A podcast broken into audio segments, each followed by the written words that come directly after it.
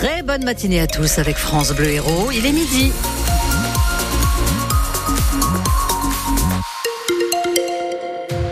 Le journal Salam Daoui. On commence comme chaque jour par vos conditions de trafic plutôt bonnes. C'est calme, hein. que ce soit sur les grands axes euh, ou les grandes agglomérations. Très peu de ralentissement à midi. La météo du jour. Eh bien, après la dissipation des nuages de ce matin, dans l'après-midi, le temps devient un peu plus lumineux. Les températures maximales sont en hausse légère à Lunel, Montpellier 7 et dans le centre héros 14 degrés, Béziers, Ganges et Bédarieux 13 degrés et de 8 à 9 degrés sur les hauteurs.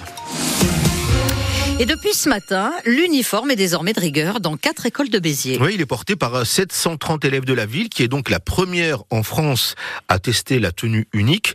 Une expérimentation voulue par le gouvernement et à laquelle 92 établissements scolaires, précisément, ont répondu oui, selon la ministre de l'Éducation, Fabien Cazot.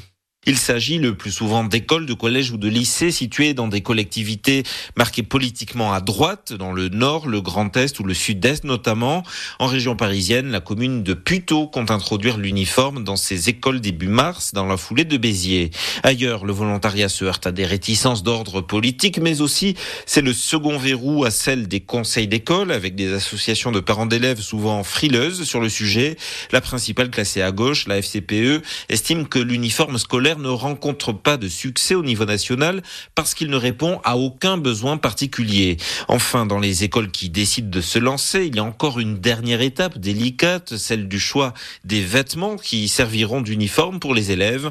Autant d'obstacles qui justifient, selon le ministère, un report de la date limite de déclaration d'intérêt au 15 juin. Et pour le premier syndicat en primaire, l'uniforme à l'école n'est pas la priorité. Déclaration de Rémi Combette, membre du SNUIPP et professeur des écoles à saint Ponce de Thomière, au nord-ouest de Béziers. Il était l'invité du 6-9 de France Bleu Héros ce matin. Rémi Combette qui rappelle que le budget de l'éducation nationale va baisser de près de 700 millions d'euros et que dans le même temps, on est prêt à financer une mesure qui va coûter 200 euros par élève. Son interview est à réécouter dans son intégralité sur francebleu.fr. Les cours ont repris normalement ce matin à l'école Eugène Potier de Montpellier. Une plaque du faux plafond s'était détachée dans une salle de classe. C'était le dernier jour euh, avant les vacances, quartier hôpitaux facultés. Des travaux ont été réalisés pendant les congés. Deux élèves et une adulte avaient été euh, très légèrement blessés. Une battue au sanglier organisée ce lundi à Latte, aux portes de Montpellier, n'est pas vue d'un bon oeil par tout le monde. Elle a été demandée par le Conservatoire du littoral et la direction des territoires pour euh, réguler les populations sangliers qui causent des dégâts dans les cultures, dans le secteur du Méjean. Mais pour le personnel de la Maison de la Nature de Latte, ce n'est pas le bon moment. Un argument repris par le maire de la commune, Cyril Meunier.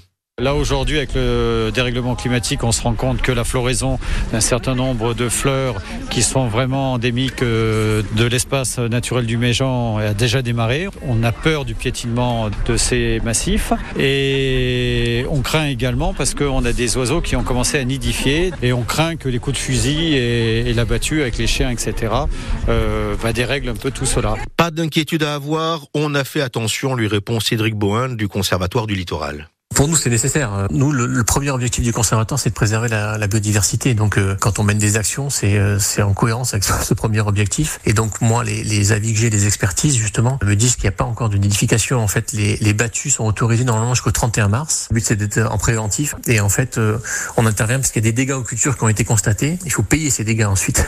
et donc, nous, en tant que propriétaire, on, est on peut être mis en cause. Voilà, le pour et contre a été pesé. Cette, cette battue a été a été maintenue. L'extrême droite visée par le gouvernement après les incident de samedi à l'ouverture du salon d'agriculture.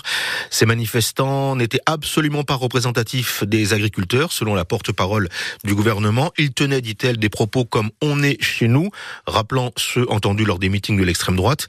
Emmanuel Macron, pour sa part, accuse la coordination rurale d'être derrière ces incidents et d'être liée au Rassemblement national.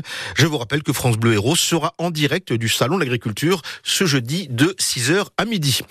Un feu d'habitation hier soir à Tézan, les Béziers. L'incendie s'est propagé à la toiture. Deux pompiers ont été euh, très légèrement blessés par une chute de tuiles et deux personnes ont dû être euh, relogées. Une nouvelle plainte contre Gérard Depardieu déposée en fin de semaine, révélée par euh, Mediapart. C'est une, décora une décoratrice qui l'accuse d'agression sexuelle sur un tournage de film il y a trois ans. D'après elle, Gérard Depardieu a fini par s'excuser, mais il l'a fait forcer de le faire par l'équipe de tournage. Le comédien est déjà mis en examen pour viol sur une jeune comédienne.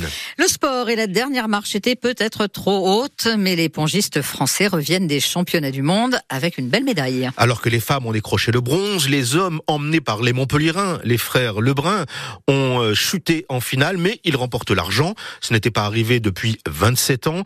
Une deuxième place derrière les redoutables Chinois, pour qui c'est le onzième titre consécutif des Chinois qui ont aligné tout de même les trois premiers joueurs mondiaux. La réaction de Félix Lebrun, qui est lui ici à la sixième place, au micro de RMC. Forcément un, petit peu déçu, mais euh, on sait qu'on a fait quelque chose d'exceptionnel. Euh, une médaille d'argent au championnat du monde, c'était pas arrivé depuis super longtemps. Donc on est vraiment super heureux. J'ai passé une semaine euh, exceptionnelle avec tous les gars. Donc non, franchement, c'était que du kiff. J'ai passé vraiment deux semaines incroyables. on a passé des super moments. En plus, bah, avec forcément des victoires, ça, ça aide. L'équipe de France, en tout cas, on s'entend tous vraiment, c'est au top. Et donc bah, j'espère que ça va continuer comme ça pour toutes les compétitions qui arrivent. Donc bah, j'espère qu'on va, qu'on va continuer à avancer. J'espère que tout le monde va continuer à nous soutenir comme, ils l'ont fait sur cette compétition pour aller, chercher encore plus grand. Et plus grand, on pense évidemment au prochain JO qui se déroule à Paris.